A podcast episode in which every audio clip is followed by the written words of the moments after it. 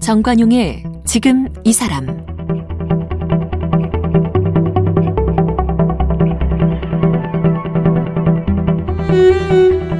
여러분 안녕하십니까 정관용입니다.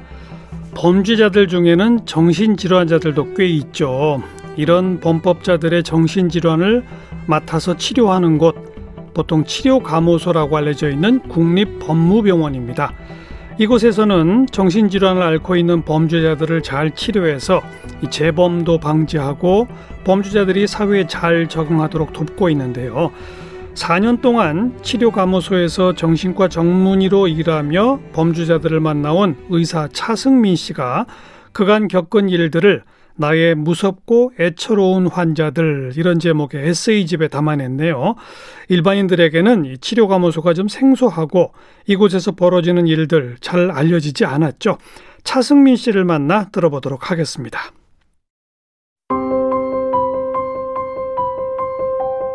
차승민 씨는 충남대학교 의과대학을 졸업하고 충남대병원에서 정신건강의학과 전공의 과정을 수료하였고 노인 정신건강의학 전임의를 지냈습니다. 이후 국립법무병원에서 170명에 육박하는 범법 정신질환자를 돌보는 주치의로 지금까지 4년간 일하고 있습니다. 치료 감호소로 알려진 국립법무병원의 내부 이야기를 담은 에세이 나의 무섭고 애처로운 환자들을 출간했습니다.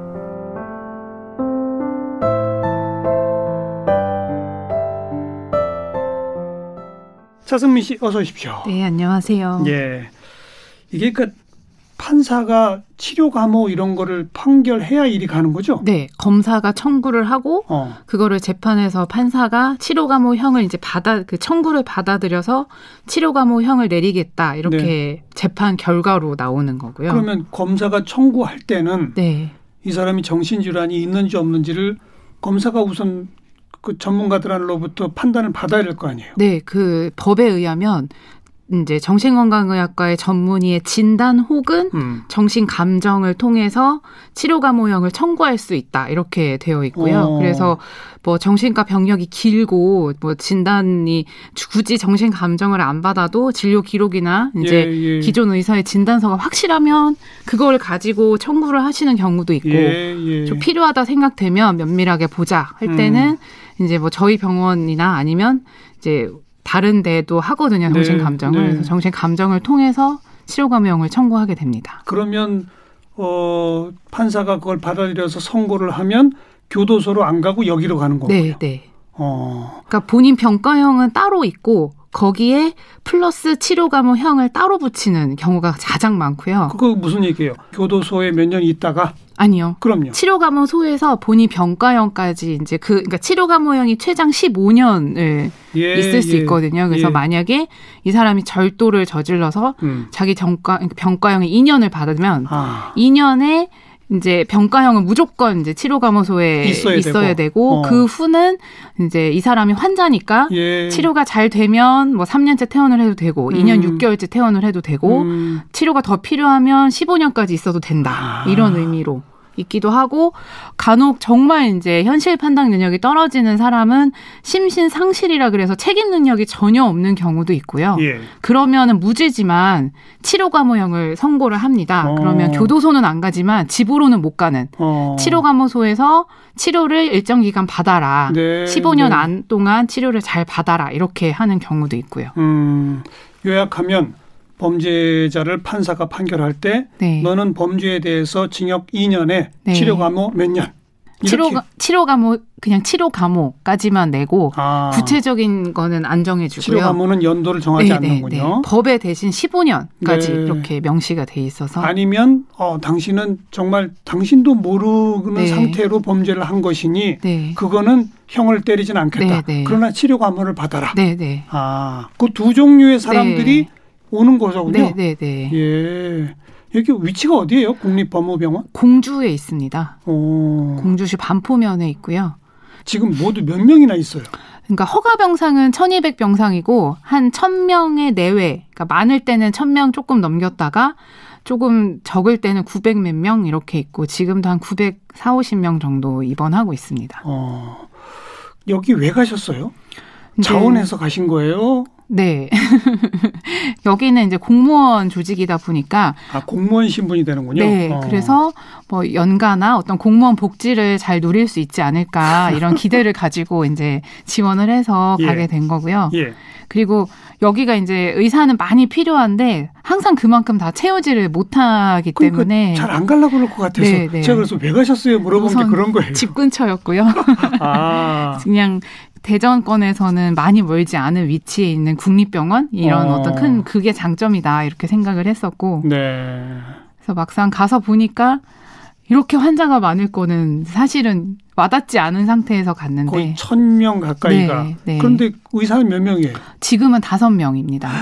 그러니까 전문의만 다섯 명. 그럼 전문의 1인당 한 200명을 맡아야 되네요. 네, 근데 이제 전공의 저희가 정신건강의학과 수련병원이라서 예. 수련 과정에 있는 전공의 선생님이 일곱 명 있어서 이제 나눠 보고 있고 그 이외에 일반이 정신과 일반이가 한 명 있고 음. 수련은 받았지만 전문의 취득 과정을 아직 마치지 못한 일반이가 음. 한명 있고 저희가 이제 정식 전문의는 다섯 명, 풀타임 근무 다섯 명이고 그리고 이제 파트타임처럼 일주일에 한 2, 3일 정도 와주시는 이제 선배님들이 네, 네. 이제 원장님도 설득을 조금 해주시고 좀 도와달라 하셔서 정말 이제 봉사하는 마음으로 음. 오시는 파트타임 선생님들이 두세 두 세 분 계시고요. 근데 일반 정신병원에 근무하실 때는 그 이렇게 통원 치료 받으시는 환자도 많고 네네. 입원 환자는 그렇게 많은 게 아니잖아요. 네. 근데 여기는 전원이 입원 환자 아닙니까? 네, 사실은.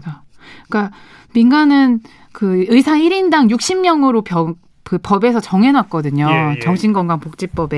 예. 왜냐하면 너무 1인당 많이 보면 진료의 질이 떨어지니까. 그 60명은 입원 환자 기준? 네, 입원 환자 어, 기준으로 60명을 정해놨는데 여기는 이제 어쨌든 돈을 버는 게 목적인 병원이 아니고 아니죠. 그리고 이제 입퇴원은 의사의 자의로 결정할 수 있는 병원이 아니다 보니까 음. 어 그런 인원이 많아질 수밖에 없는 구조고 또 환자군에 대해서 어떤 불안감이나 이런 부분들이 많이 걱정이 되니까 의사들이 예. 지원을 많이 안 하는 것도 있고 그렇죠. 네 그렇게 되는 악순환의 구조인 것 같아요. 어, 가보시니까 민간 병원에 있을 때보다 일이 더 많아졌어요? 어, 일이 적지는 않습니다. 일의 성격이 좀 다르기는 한데, 음. 어, 서류 작업도 많고, 네. 이게 특수한 구조로 입퇴원을 하다 보니까, 이제 제가 그래도 한 10년 이상 의사로 일하면서 일했던 어떤 시스템과는 많이 다르고, 음. 또 국립병원이다 보니까 행정적인 업무도 많고, 그러니까 아, 이게 일이 결코 쉬운 곳은 아니구나, 네. 이런 생각이 좀 들더라고요. 네. 일반 정신병원에 입원해 있는 환자들의 중증도 정도하고 네. 요 법무병원에 치료 감호 받고 있는 사람들의 중증도 정도를 비교하면 어때요? 여기가 훨씬 더 심합니다. 그래요? 네. 어. 왜냐하면 조현병 환자가 모든 사람이 제가 책에도 썼지만 다 위험한 정도의 증상을 보이지는 않거든요. 예. 근데 여기는 증상이 정말 심해서 조절이 너무나 안 돼서 결국은 중범죄까지 가다 보니까 음. 그리고 그 정도 갔다는 거는 벌써 치료 시기를 많이 놓쳤다는 얘기거든요. 예, 예. 그래서 정신과 질환도 질환이다 보니 그 시기를 놓치면은 예후가 굉장히 안 좋아지게 음. 마련이라 그러니까 감기가 때를 놓치면 폐렴이 되는 것처럼 그렇죠. 네, 적은 양의 용량으로는 약으로는 해결이 안 되는 정도에 다 네. 이르러서 네. 많이 안 좋습니다. 중증도가 훨씬 높다. 네. 그만큼 치료가 어렵다는 얘기고 네, 네. 일이 고될 수밖에 없을 것 같고 네, 어, 의사나 뭐 그 직원들한테 이렇게 폭력을 행사하거나 그런 경우도 많아요. 그런 경우도 종종 있습니다. 그러니까 어. 여기서 입원 치료를 하면서 약물 치료를 적극적으로 하니까 최대한 그렇지 않게 하려고 많이 노력은 하는데 어쨌든 증상들이 많이 이제 남아 있는 환자들도 많아서 그런 경우에는 이제 갑자기 다른 환자를 때리기도 하고 음. 그 공격의 대상이 의료진이 되기도 하고 음흠. 심심치 않게 있습니다. 네. 네. 그러면 진료를 일대일로 해요? 아니면 옆에 누가 이렇게 좀 지켜줘요? 어, 그러니까 면담할 때는 보호사님들, 그러니까 음. 저희 남자 직원 음. 선생님들이 면담실 밖에서 많이 지켜주는 편이고 음. 꼭 저희들이 신규 직원이나 의사들 교육할 때 1대1로 웬만하면은 위험하다고 생각이 되면 음. 접하지 말고 있어라 이런 얘기도 꼭 하고요. 네, 네. 이 책의 제목이 나의 무섭고 애처로운 환자들이에요. 네, 네. 무섭죠, 진짜. 무섭 그러니까 그 환자들의 이력 병력 네, 네. 그리고 네. 이제 범죄력을 읽으면 처음 딱 가서 보니까 네. 어떠셨어요? 어, 이런 사람들이 여기 있었나? 뭐 이런 생각도 많이 들고 또 그 의무 기록 옆에 이 사람의 병가형이 몇 년, 뭐 범죄명 이런 게써 음. 있거든요. 예. 근데 보통의 병원은 그런 게 전혀 없죠. 없으니까 아, 이런 곳이구나라고 이제 깨닫게 되는 어떤 음. 그런 이제 처음 인상이 그랬고 그리고 가끔씩 그 환자들 퇴원을 준비할 때 이 사람이 과거에 어떤 범죄를 저질렀고 이런 것들을 한 번씩 정리해서 이제 또 서류 작업을 해야 되는데 예. 읽어볼 때마다 지금 제 눈앞에서는 너무나 증상이 조절돼서 음. 착하고 뭐 순해 보이는 환자가 아 이렇게 할머니를 돌아가시게 했다고 뭐 음, 내지는 음, 음. 어머니 이렇게 때렸다고 이런 생각이 들면 가끔 좀 섬뜩하기도 하고요. 음. 하지만 지금은 괜찮으니까 저희가 정신과적으로 판단했을 때 별 문제가 없다고 생각하는 사람들이라는 게 있으니 좀 슬프기도 하고. 예, 예. 정신질환인 치료를 받지 않으면 이렇게 끔찍하게 되는구나를 항상 염두에 두게 되죠. 그 살인이나 뭐 이런 중범죄자들의 비율이 많 높아요? 네, 네. 그래요? 네. 그러니까 치료 감호형 자체가 입원을 하고 수용을 하는 어떤 목적이 있어서 이제 경범죄 같은 경우는 뭐 보호 관찰이나 외래 치료 명령 뭐 이런 예, 것들을 예. 먼저 좀 하게 되고 경범죄가 반복이 된다든지 아니면 중범죄자들의 이제 많이 치료 감호형을 내리는 게 네. 법이라고 하더라고요. 그래서 네. 많습니다. 이제 뭐 가신 지 한 4년 됐으니까 네. 이제는 그렇게 무섭진 않아요? 네, 이제는 뭐 그냥 처음에는 어땠어요?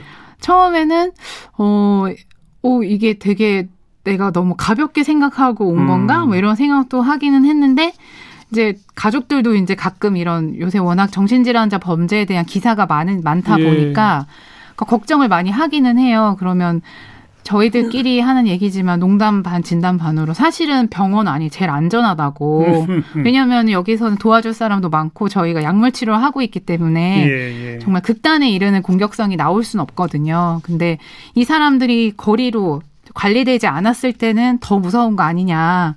그래서 오히려 민간 병원에서 무방비로 있는 것보다는 음. 걱정 안 해도 된다. 뭐 이런 얘기도 하고요. 네.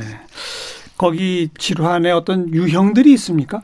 어, 예. 그러니까 정신질환을 어, 여기 치료감호형을 내리는 과정에서 판사가 분류를 먼저 해서 치료감호형을 내리는데 예. 이제 정신질환 우리가 흔히 생각하는 조현병, 네. 조울증, 뭐 이런 지적 장애 이런 정신질환은 이 1호라고 분류를 하고 1호. 예. 약물 중독 및 알코올 중독으로 인한 거는 어, 2호. 어. 그리고 성범죄에 해당하는 이제 변태 성욕 장애라고 정신의학에서는 진단을 내리는데 예. 그런 성범죄자들 뭐 가학증, 뭐 관음증 이런 것들은 3호라고 분류를 음. 해서 1호 그러니까 조현병, 조울증 뭐 이런 분들이 제일 많고요. 2호, 2호랑 3호는 어, 좀 적은 비율을 차지하고 있습니다. 약물 중독이나 네. 변태 성욕 이쪽이 좀 적고. 네, 네. 어. 정신질환이 많고. 연쇄 살인범 이런 사람도 있어요. 사이코패스 이런. 그러니까 사이코패스를 사실은 법정신의학적 관점에서는 이제 의학 정신의학 진단으로는 반사회성 인격장애, 성격장애라고 예. 진단을 하거든요. 그래서 예. 이거는 이제 교과서에서도 정신의학으로 치료가 어려우니 음. 이 사람들의 해답은 교도소다. 뭐 이렇게 진짜 표현이 딱 돼 있기도 하고. 그래요. 네. 그리고 약물이나 어떤 어, 면담으로 치료가 한계가 너무 명, 이렇게 명확하고 많이 음. 좋아지지 않기 때문에 치료 감호형을 내리지 말아라. 이 사람들은 교도소로 가야 한다. 그러니까 치료해봐야 효과가, 효과가. 없다. 그러니까 오히려 어, 다수의 그런 정신질환 증상으로 인해서 들어온 다른 환자들에게 피해만 주는 형국이 어, 되거든요. 어. 그러니까 약자잖아요. 이 사람들이 조금 어, 인지적으로도 떨어질 수 있고 예. 그런 것들을 나쁜 마음을 먹고 이용을 하는 경우도 많고 반사회적 인격 장애 네. 가진 사람들이 네. 다른 환자를 그렇게 이용하더라. 네, 네. 어. 그리고 의료진을 자기의 마음대로 조절하려고 하는 어떤 행동들도 하고 거짓말을 한다든지 어. 뭐 고소 고발을 너무 남발해서 어떻게 보면은 일할 때 되게 의욕이 떨어지게 하는 것도 있고 어. 또 의료진 사이, 뭐 간호사 의사 사이, 뭐 간호사 보호사 사이 이런 사이도 막 분열도 시키고 그래요? 네, 이게 그 사람들만의 어떤 행동 특성이 이 환경에서 나올 수밖에 없거든요. 그러니까 예. 이게 사회에 있으면은 살인으로 나온다면 이렇게 다시 제한된 환경으로 가면 그 안에서 또 이 사람들의 성격이다 보니 나오게 되어서 그냥 나쁜 사람들이군요. 네, 네. 그러니까 진단을 붙여서 붙이는 거지 사실은 어 굉장히 정신과에서는 이걸 과연 진단을 해야 할까? 뭐 음. 이런, 그러니까 특히 법정신의학 관점에서는 그래서 진단을 안 해야 된다는 의견도 많고요. 네, 네. 그 지금 그런 반사회적 인격 장애는 치료 과목을 할게 아니라 교도소로 가야 한다. 네네. 그래서 실제 교도소로 가는 판결도 많이 내려지는 건데 네네. 하지만 여전히 오는군요. 법무병 오는 경우도 이제 약물 중독자들은 아. 그런 행동이 마약을 한다든지 그러니까 약물 중독이면서 동시에 네. 아 이런 경우 그런 경우는 또 근데 또 필요하긴 하니까 약물을 끊게 하는 어떤 것 과정이 이제 치료니까 예. 필요해서 어, 이후 판결을 받아서 이제 오기도 하는데 그래서 약물 중독을 치료하는 간호사나 의사들이 굉장히 힘들어하는 건 사실이고요. 우리 차승민 씨도 직접 경험했어요 그런? 네, 저희가 이제 남자 약물을 남자 약물 중독자들은 이제 다른 원장님이 음. 이제 보시고 저는 여자 약물 중독자만 가끔 입원을 하는 경우가 있어서 보는데 어, 굉장히 좀 힘들긴 합니다. 어. 네. 약을 우선 많이 요구하고요. 그러니까 저희가 다른 조현병 환자나 이런 사람들은 자기가 약을 최대한 안 먹고 싶어 하는 게 음. 이제 환자들의 약간의 특성인데 이런 사람들은 정신과 약 중에 향 향정이라고 하는 이제 마약성의 관, 마약적인 어떤 예, 내성을 예. 나 중독성이 많은 약이 있으니까 그 약을 무리해서 요구하고 어. 수면제 같은 건 이제 마약이 없으니 그렇죠. 수면제 이런 거로 대체해서 의존하려고 하는 경향도 있고. 근데 중독 치료하려면 더더욱이나 그런 약을 많이 주면 안 되잖아요. 네, 그래서 저희가 치료 용량 그리고 써도 되는 이제 어떤 그런 항불안제류로 많이 쓰려고 하면 그 음. 것들은 만족감을 못 주는 거예요. 그렇죠. 그런 약을 써야지 치료가 되니까 그러면 이제 또 막 화내고 간호사들 괴롭히고 어. 막 이런 그리고 의사가 내가 원하는 대로 치료 안 해준다 막 고소 고발도 하고 그러니까 사실 말도 안 되는 건데 그런 행동을 너무 쉽게 하니까. 예, 예. 네. 반사회적 인격 장애는 이제 좀 제껴두고 네. 아까 1호, 2호, 3호, 1호가 뭐 조현병이나 뭐 네. 우울증 뭐 이런 것이고 2호는 중독, 3호는 이제 성 관련이라고 네, 네. 했어요. 어느 쪽이 치료가 제일 쉬워요, 그나마? 어, 조현병이 아. 가장 그래도 명확한 정신병적 증상을 보일 때 오히려 의사들이 좀 정신과 의사들은 어, 마음이 좀 편해야 한다고 음. 표현을 하면 좀 웃긴데, 아무튼, 어, 그런 성격적인 문제가 있는 사람 한 명 보는 것보다 심한 조현병 환자 100명 보는 게 훨씬 낫다. 이런 그래요? 표현도 네, 저희는 그거는 딱 하고요. 정해진 패턴이 있기 때문이군요. 네. 이건 어. 너무 명확한 병이기 때문에 어. 이제 의사도 인간이니까 나쁜 사람 하는 행동을 보고 참기가 되게 힘들잖아요. 음. 그런 게 없고 또 조현병 환자분들은 좀 안쓰러운 부분도 있고 이 사람이 치료를 하면 좋아질 것이다라고 하는 의사로서의 의학적인 예. 기대도 있고 하니까 또 약을 투여하면 효과가 나오고 네네 어. 그래서 뿌듯한 것도 있고 해서 조울증 조현병 뭐 이런 질환들이 사실은 어, 언론에는 많이 무섭다고 표현이 되지만 저희들은 그래도 치료가 가장 좀 예. 편하다 하면 보람이 있다. 예. 이런 얘기를 많이 하니까. 약물이나 알코올 중독은 어려워요?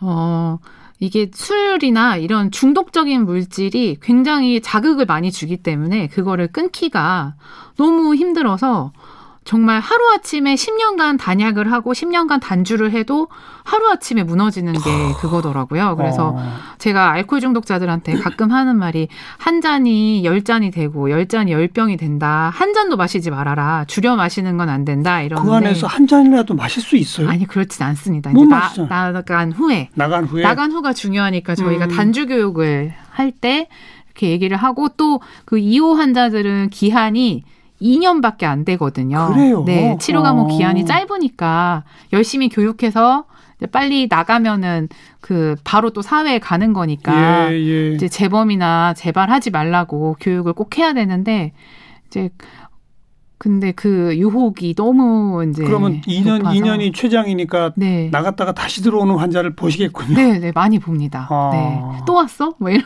그만큼 어렵군요. 네, 정말 힘들더라고요. 단약도 음. 힘들고 단주도 힘들고. 네. 그리고 이제 3호 유형이라는 뭐 네. 뭐 변태 성욕 뭐 이런 네, 쪽 네. 이쪽은 또 어려워요. 어, 이 사람들 그러니까 이게 성범죄를 저지르는 사람은 또 성범죄 를 저지르는 경향이 있더라고요. 예. 그래서 이 사람들이 이제 그냥 수용만 해서는 안 되고 그래서 요새 많이 하는 게 성충동 약물 치료, 화학적 음. 거세라고 처음에는 그렇죠, 알려졌던 그렇죠.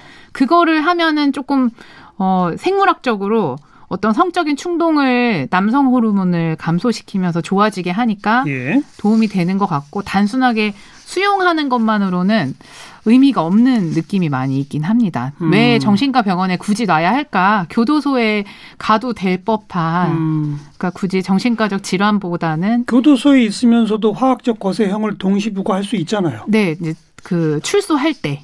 그러니까 그 어, 교도소 안에서는 의미가 없으니까요. 예, 예. 어차피 수용돼 있으니까 음. 재범의 위험이 많이 적다고 보고 출소할 때 뭐 보호 관찰 기간을 하면서 그 성충동 약물 치료 명령을 같이 부과를 하는 게 요새 예. 추세라서. 예.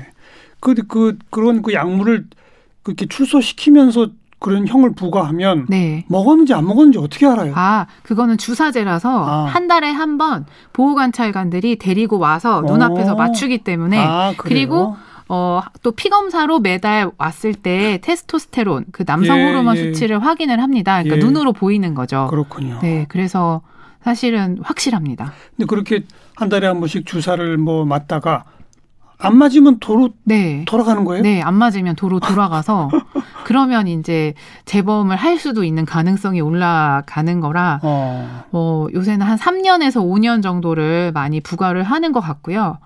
어, 또 어떤 사람은 성충동 약물 치료를 하고 나니 스스로 성적인 충동을 조절할 수 있어 너무 좋다고 실제 제가 외래 에서 보는 환자는 자발적으로 성충동 약물 치료를 더 해보겠다 해서 예, 예. 이제 저희 병원을 퇴원한 환자에 한해서는 무료 외래 치료가 가능하니까 아, 그래요. 네, 10년간 가능하거든요. 음. 그래서 자기가 원해서 자발적으로 하는 사람도 두 명 있습니다. 네. 아무튼 화학적 것의 형은 현장에서 보니 효과는 분명히 있더라. 네, 네. 비용이 좀 많이 들군요. 그런데. 네. 그래도 비용이 어, 그 사람을 가둬 놓고 이제 먹을 거를 제공하고 음. 살 곳을 제공하는 것보다는 적게 드니까 그리고 네. 그런 사람들을 평생 가둬놓을 수는 없잖아요. 물론 화학적 것에 성충동 약물 치료도 평생 할 수는 없지만 어떤 제재를 하는 음. 사회적 시선의 역할도 할 수도 있고 이제 그냥 무조건 가둬놓는 것보다는 나와서 알겠습니다. 네, 하는 게 최근에 왜 전자발찌 끊고 네. 도망가서 뭐두 명을 네, 네, 살해하고 이렇게 뭐 스스로 자수한 네, 이런 경우 있잖아요. 그리고 뭐 더 많이 못 죽여 뭐, 뭐 이런 식의 말하고 이런 사람은 근데 치료가 뭐 형 받지 않았죠? 네, 이런 사람은 저희가 감정할 때도 치료가 뭐 의미 없고 정신과적 진단을 굳이 붙이지 않습니다. 왜냐하면 음. 어, 사이코패스라고 하는 게 꼭 치료가 가능한 질환은 아니니까. 아까 언급한 네. 그거로군요. 그 유형이로군요. 네, 네, 네. 네, 네. 그다음에 이제 그 치료 가면은 치료 효과가 어느 정도 있으면은 이제 퇴원하는 네. 거 그러면서 사회 복귀하는 거잖아요. 네, 네. 그럼 다들 그걸 원할 거 아닙니까? 네, 원합니다. 그럼 의사와 면담하면서 어떻게든 정상적으로 보이려고 하겠네요. 네, 그렇긴 한데 이 사람들이 저희가 외래에서 뭐 10분, 15분 진료를 보는 게 아니라 입원을 하고 있으니까 예. 24시간을 간호사들이 계속 보일 수. 있잖아요. 어. 그리고 저도 이게 턴오버가 빠른 이제 병동이 아니고 정말 한 환자가 입원하면 최소한 뭐 3, 4년 이상은 음. 보니까 정말 입원 초랑 지금이랑은 확연히 다른 어떤 객관적인 모습들이 보여져서 뻔히 보이는군요. 네, 보입니다. 속일래야 속일 수가 없네. 네, 없어요. 어. 네. 아무리 환청이 안 들리는 척 해도 24시간 동안 이 환청을 숨길 수가 없고 예. 한달 내내 숨길 수는 없거든요. 예. 그러니까 저희들은 보면 알죠. 예.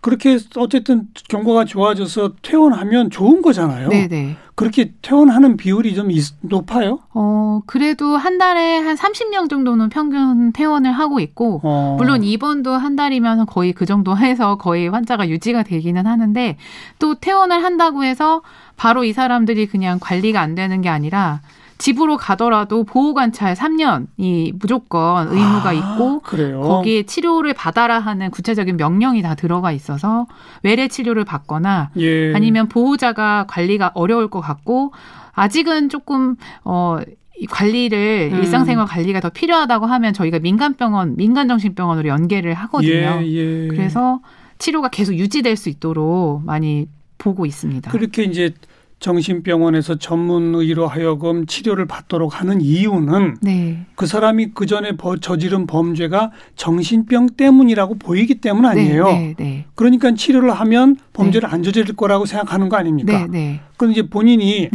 뭐 이런저런 경과를 봐서 퇴원 조치를 했는데 다시 재범을 해서 오는 경우 봤어요? 어, 네, 있습니다. 있기는 있어요. 그, 그거는 어떻게 생각하세요? 그러면 보통의 대부분의 경우는 약을 안 먹어서. 아. 그러니까 보호관찰 중에. 그러니까 퇴원은 시킬 수 있으나 아직 약을 먹어야 하는데. 그렇죠. 아. 사실 저희가 조현병 환자분들한테 약은 이제 부드럽게 얘기할 때는 의사가 먹으라고 할 때까지는 드셔야 돼요. 음. 강하게 얘기할 때는 평생 먹어야 돼요. 이렇게 음. 얘기하거든요.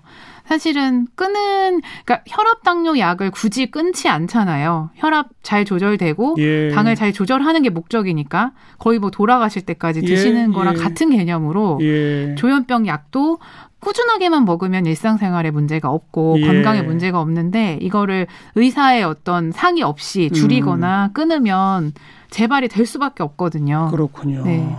약 안 먹으면 재범도 많이 하고요. 네. 국립 법무병원에 4년쯤 있다 보니까 뭔가 사명감 같은 것도 생기세요? 어, 처음에는 사실은 공무원이니까 되게 좋다, 좋을 것이다 라는 이제 마음으로 가서 약간 어, 생각보다 안 좋네? 이런 거로 놀랬고. 근데 그러다 보니까 여기에 유명한 이제 사건에 저지른 환자들이 많이 오는 거를 저도 많이 보게 되는 거예요. 예를 들면 어떤 유명한? 어, 뭐, 그, 안인득.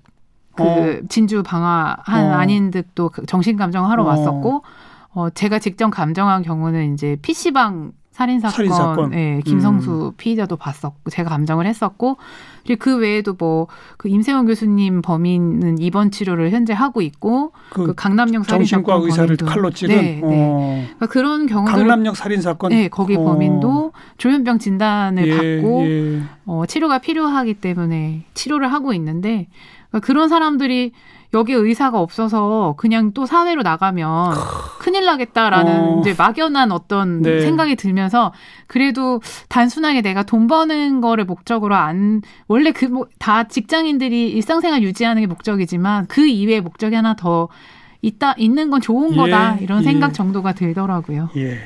부디 좀 잘 치료하셔서 네. 그 사람들이 사회 복귀에도 범죄 안 저지르게 네, 네. 잘좀 해주세요. 네.